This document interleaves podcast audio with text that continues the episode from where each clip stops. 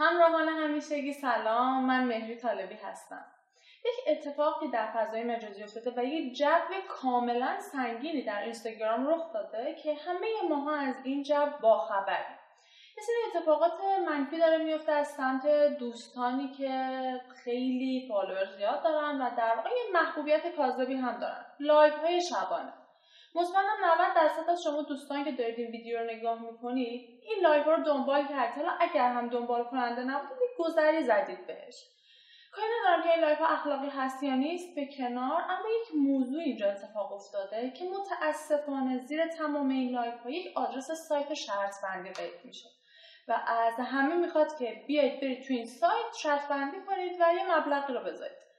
متاسفانه خیل کثیری از جوانان ما هم گول همین حرفا رو می‌خورن و به اشتباه میرن تو این سایت ها هزینه می‌کنن.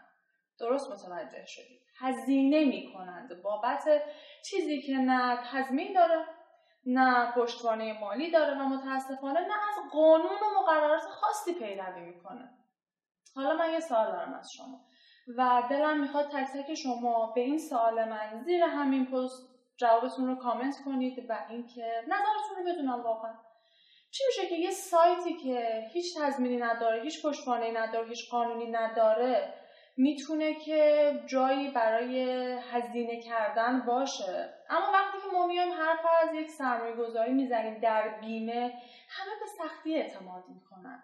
و خیلی دقیق دو دو تا چهار تا می‌کنن که این پولشون الان چه میشه فردا چه میشه پس فردا چه میشه؟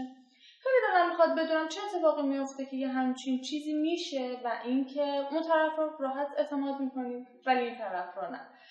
امیدوارم که عصر شب شادی داشته باشید. خدا نگهدارتون.